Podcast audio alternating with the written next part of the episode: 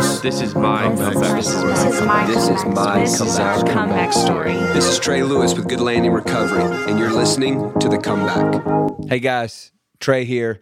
So excited to be here with you today to be able to listen to the second half of Todd White's testimony. You are going to be impacted by a story, and it is going to challenge and inspire you to love Jesus even more than you already do. Also, remember that you can click the link in the description and watch my interview with Todd in its entirety on video. All right, guys, enjoy this. So when I came to the house, my daughter came running out. I just needed to say I was sorry. You know, it was one of our, it was our second stop. We stopped at the church first and then stopped at the house. And she came running out and I my daughter and told her how sorry I was and how much I loved her and how I was going to show her what it means to be a man of God. And she said to me, Daddy, look at your eyes. Your eyes are different. And I knew that that lamp thing had happened with me. Yeah. And I, it was just the beginning. It wasn't like I knew it all. But here's what I did know I knew that I was forgiven. I knew that God would never bring up my past. I knew that God removed my guilt, shame, and condemnation. I knew that. I knew that part right there. And I knew that my whole life was a lie. And now I'm standing in the truth. I knew that. That's all I knew. And so I'm I'm sitting there talking to my daughter. My girlfriend comes out and I told her how sorry I was. First, I was telling my daughter how sorry I was for all the things. And she's like, Daddy, why are you sorry? For what are you sorry for? I said, For all the times that your daddy lied, for all the times that your daddy was out on binges. She's like, What is a binge, Daddy? I don't even know what you're talking about. Uh-huh. and I'm thinking, There's no possible way. She's going to need so much healing. Like, I, I mean, she, for seven years of her life, she lived on the couch with her mom at night when I was out on binges. Like, mom would always go get her out of bed. Come on, let's go and let's go and sit together till your stupid father comes home. I mean, that's the life we lived. And so I'm telling her I'm sorry, and she says, "Look at me, Daddy, you're home." And I have to tell her how I can't live there and how it's not my home, and how I know that I was here, but I was here wrong. And uh, mommy, I have to build a relationship with your mom. Hopefully, someday she'll forgive me and all that. My daughter's like, "Daddy, you're home," and she's not hearing me. She's seven and a half, resilient. Just my dad's here, and so my girlfriend came out and I told her how sorry I was and how much I loved her and that how I was going to get a job, which I never did, and I was going to provide. And she was like, I know you will. And I'm like, What do you mean you know? I, how do you know I will? She goes, When you went away, I gave my life to Jesus. And I was so like, What? And here Dan had been pouring into my daughter and my girlfriend when I was gone. And he had been like discipling my my girlfriend. I was like, Are you kidding right now? And he said, No. He goes, You guys need to be married. I go, Yeah, you're right. I said, Man, we got to plan this. And Dan looked at me and he goes, You are absolutely not planning this. I said, It's already been planned. You guys will be married in between first and second service on Sunday. And I went, What? Like, I mean, like, planning a wedding involves invitations. Who's really going to come? I heard everybody. Yeah. And besides, it's really not about that. It's about covenant. It's about who what does covenant mean? What does it look like? God made a covenant with me that he'll never break. And marriage is a covenant that we never break. It's the same. It's the picture of the father and his children as the husband and his bride.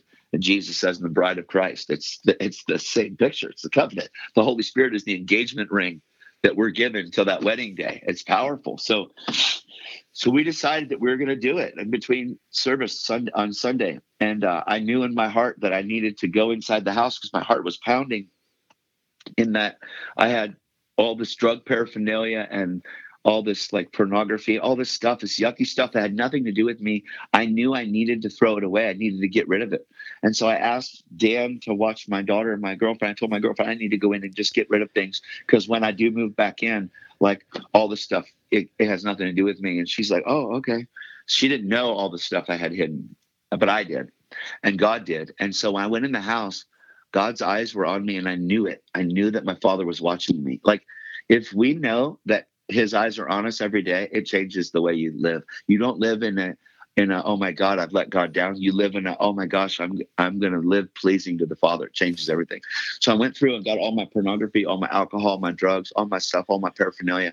I went and put it out in the burn barrel out back by myself, just God's eyes on me. My heart's pounding. I went and got rid of everything. I slammed it down with a sledgehammer. I smashed everything down.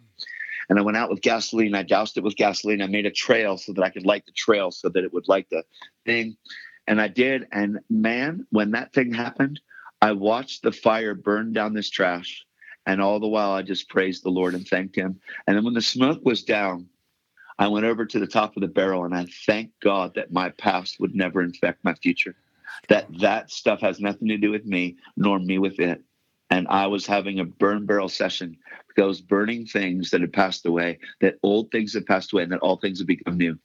I went out front and uh, and we decided what we were going to do wedding wise. Ended up a few days later on Sunday in between first and second service getting married to that girl that we were together nine years then. And we had this little seven and a half year old daughter that was the flower girl. We didn't have many people, we just had one.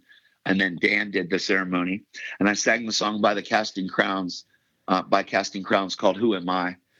Uh, and it, the lyrics are Who am I that the Lord of all the earth would care to know my name, would care to feel my hurt, you know, who am I that the voice that calmed the sea would call out through the rain and calm the storm in me, not because of what I've done, but because of who he is.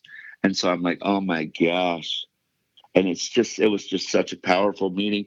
Her stepdad, her mom, they all came. Her stepdad cussed me out in the church that day, told me I was a loser and a liar and that he didn't believe me that I was going to ruin everything. Her mom was crying because I'd ruined everything. And her brother was like, whatever, dude. Like, this is so stupid. Brother's wife, same way. My mom couldn't make it up, but she's just like, oh, I hope this is real. I hope this works.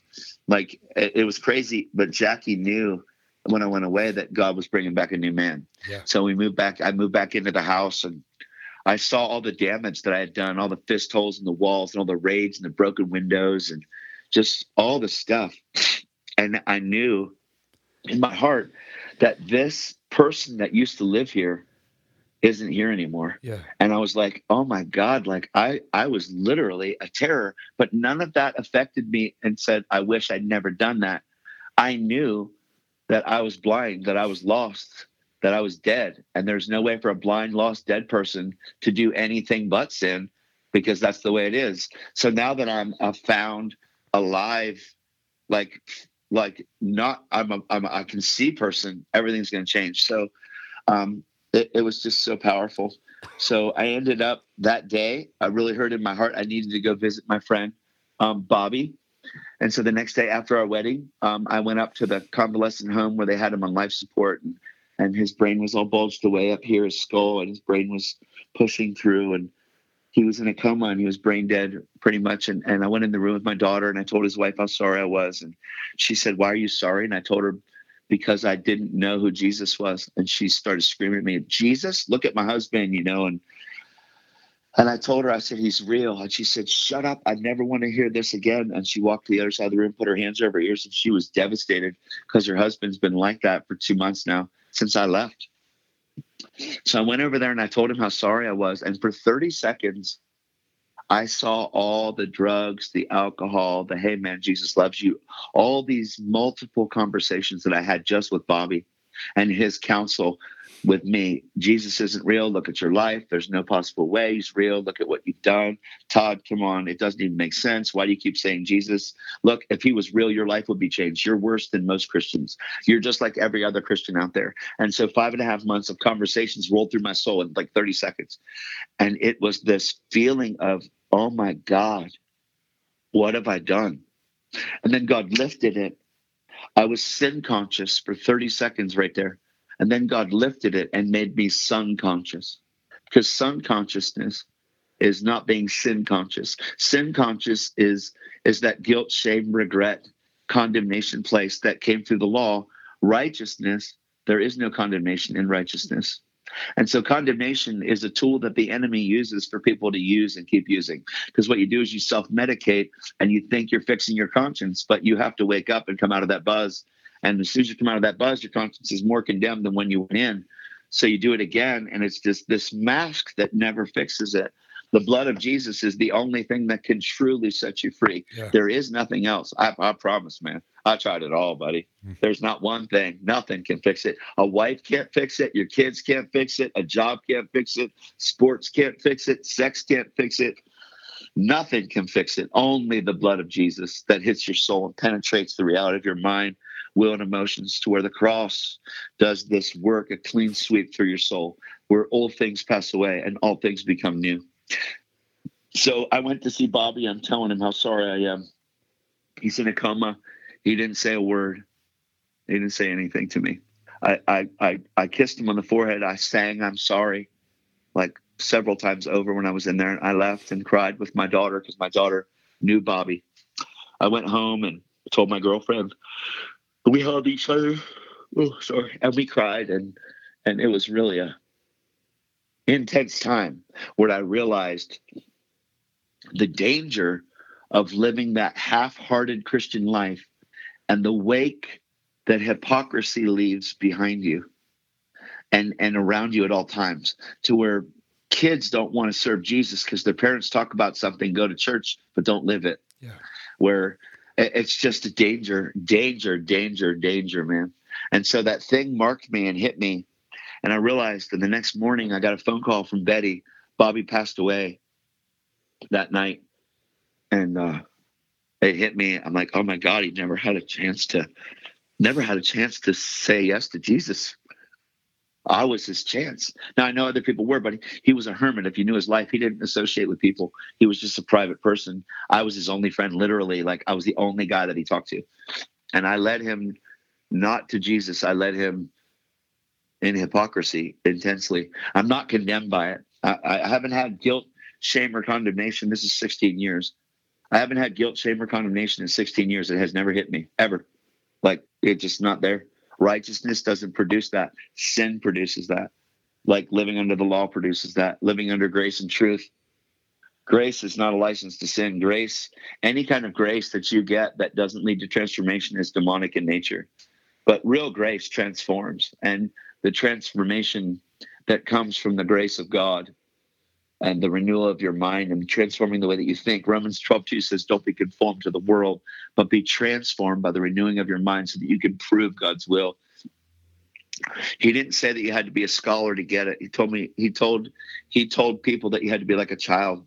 So, like, a lot of people they rule themselves out because they're not a bible they didn't go to bible college they didn't do this they figure let's just let the pastor teach us and pastors are great shepherds are great but jesus he didn't pay a price for you to be hooked up to a pastor. He paid a price for you to be hooked directly to God. And so I, I agree with the fivefold. I'm part of the fivefold, but it's all for the equipping of the saints for the works of ministry. So if you see and understand your identity as a saint, as a son, not as a sinner, because when you get saved, you get you get saved from sin, but you get saved from sin to something. And so if I was lost and now I'm found, what what is define what found means. If i was blind but now i see define what see means because i know what blind means but define what see means. See means that i can see things the way that god sees things and the way that i do that is by understanding what god says in his word. You can't get it with your brain. The bible's not meant for your brain it's meant for your heart because your heart can take you places your brain can't fit. But if you just take a little bit at a time and you ask god to reveal himself to you he will so the next day, Bobby died. Betty called me and said, Would you do Bobby's funeral? You're the only friend that he had. And he would have wanted you to speak at his funeral. I know he would. So I got off the phone, was totally wrecked and just overwhelmed with God's goodness and his mercy. And I, I told my wife what Betty had said. And I really I prayed about it and I believe the Lord said, I want you to do this and I want you to talk about what it means to be a friend. And so I called Betty back and told her, and they got uh, another pastor to be there um, to say a couple of things at the end, but they weren't Christians, so it was kind of a weird thing. Like were, the room was full of atheists. I don't know that there was any Christians. There might have been one. I think the aunt, Betty's aunt, was a Christian, but I don't. I don't think anybody else was, to my knowledge. The band that broke up, they were there, all sobbing, you know. Yeah. And uh, Bobby's laying behind me in the casket. His shell is, and I, I I got up there to share my part, just crying. And I, I said, you know, a friend lays his life down for his friend, and I wasn't a friend. And I shared the truth about Jesus being a friend to me and what happened. And I, I had to apologize to the kids. And I said, there's no other name under heaven that men could be saved except the name of Jesus. And your dad put faith in my name and said that I was his best friend. But I didn't show him Jesus And your daddy told me before he died that he didn't believe in Jesus, he believed in me. And I had to tell his kids that their daddy's not in heaven right now. And that was the hardest thing I'd ever done in my life because they were like family to me. And it was like, I, they were little. It was really hard.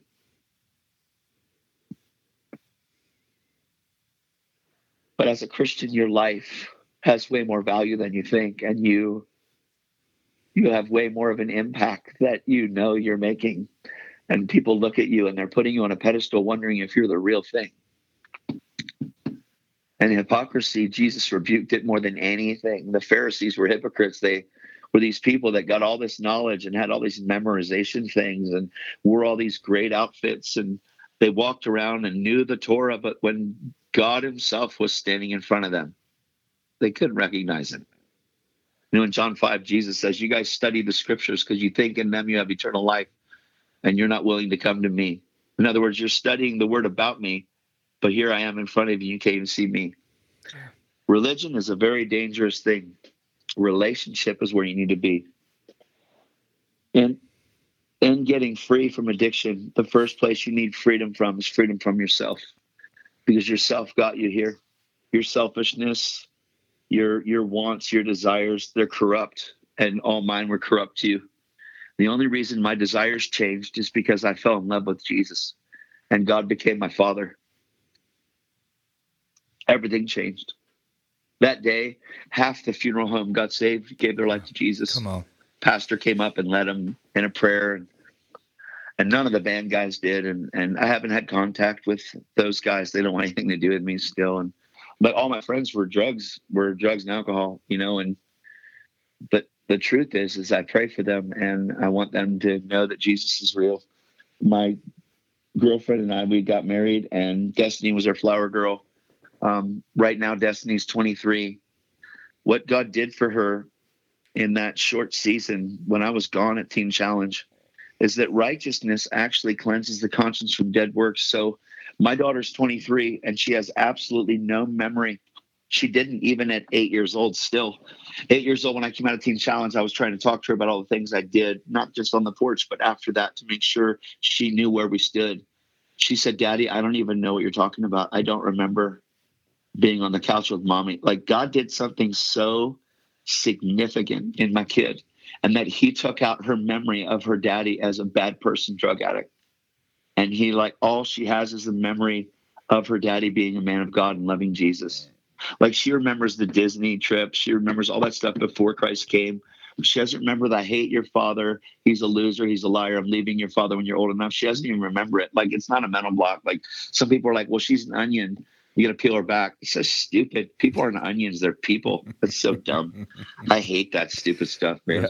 Yeah. it's not, they're not onions. They're people. They're children of God. If yeah. we'd start teaching people who they are instead of who they were and stop focusing on what they came out of and focus on where they're going. Yes. And who God's created them to be, we would see so many people come to Jesus and so much more fruit instead of dragging people into their past and pulling up stuff that God says is finished. Yeah. Like, who am I who am I to go and search out someone's past when God says He already forgave it? Mm-hmm. I mean, if something comes up and they can't get past it, you deal with it by bringing truth there, but don't go digging and fishing for stuff that can still be there. I mean, let's give Jesus the benefit of the doubt here yeah. that He's big enough to actually save people.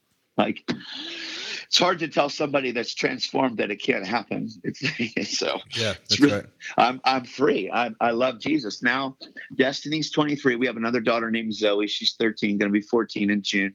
Then we have another daughter that just turned nine. Her name's Briley. We have Zoe, Briley, and then we um, have a little boy. He's three and a half. We adopted. He was a he was a heroin baby. He was born addicted to heroin, and we got him when he was born and we went to rehab for three weeks. He had to be on methadone for three weeks to get free from heroin.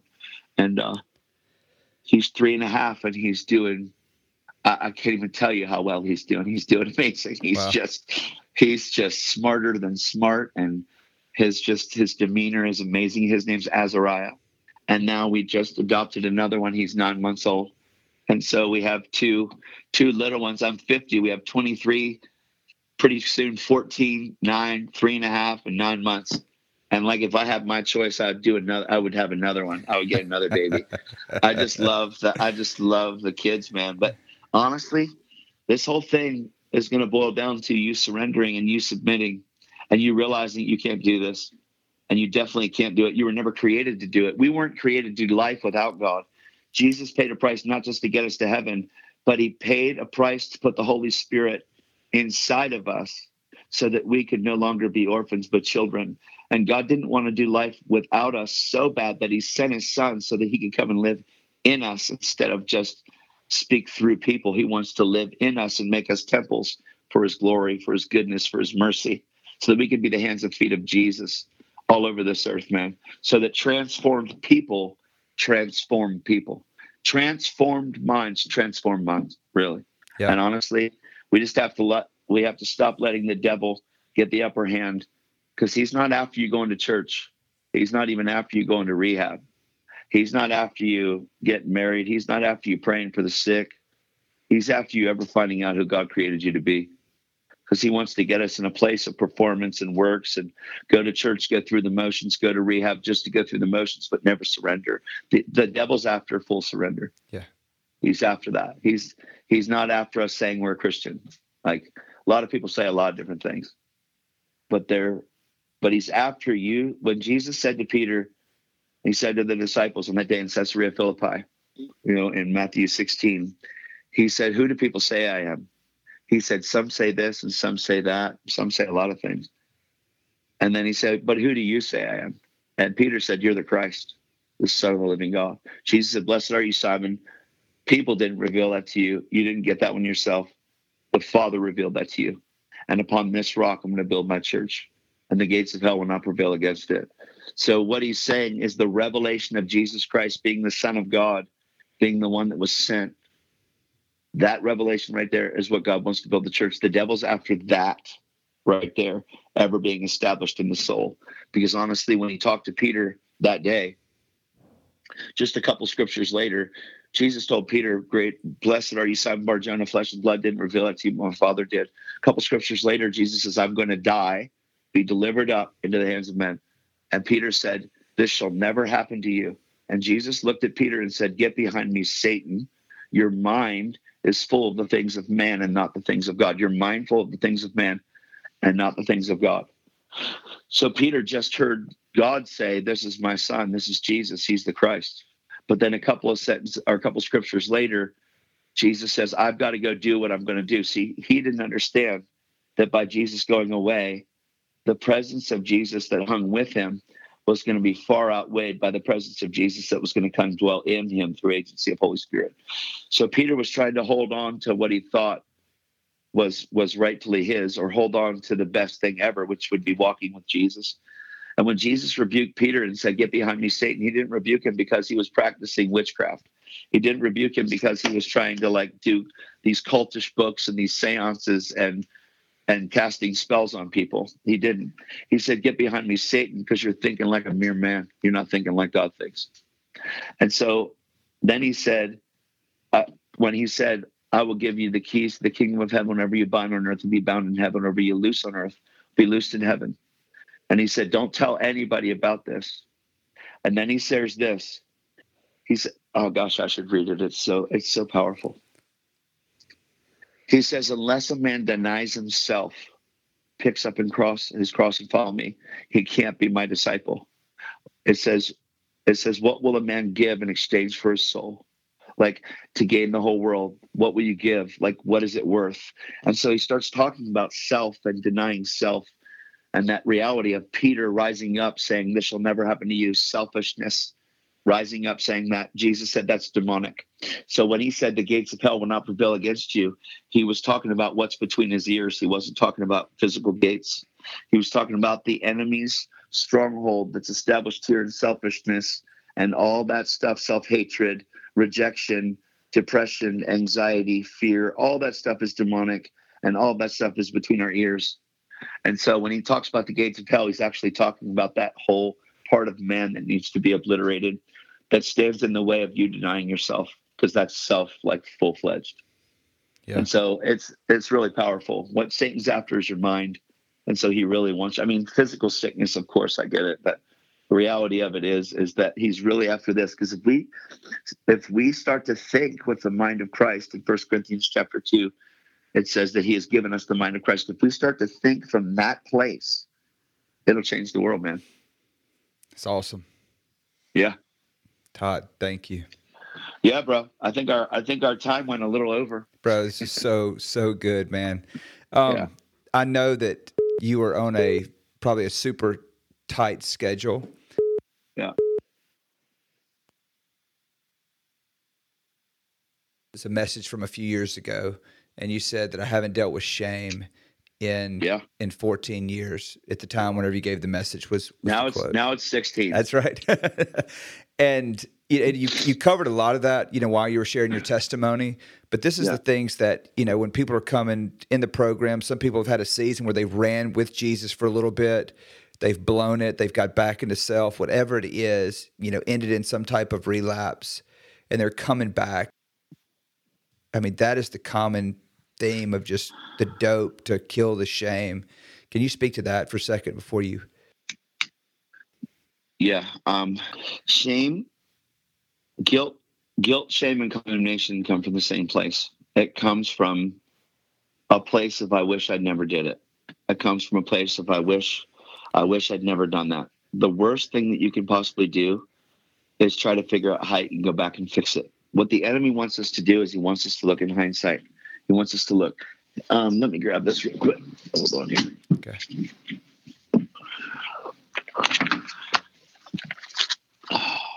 My my turn to is the Bible, buddy. That's right. Like he the enemy wants us to completely be obliterated with this. Second Corinthians. I want to read it. I mean, I know it, but I want to read it to you.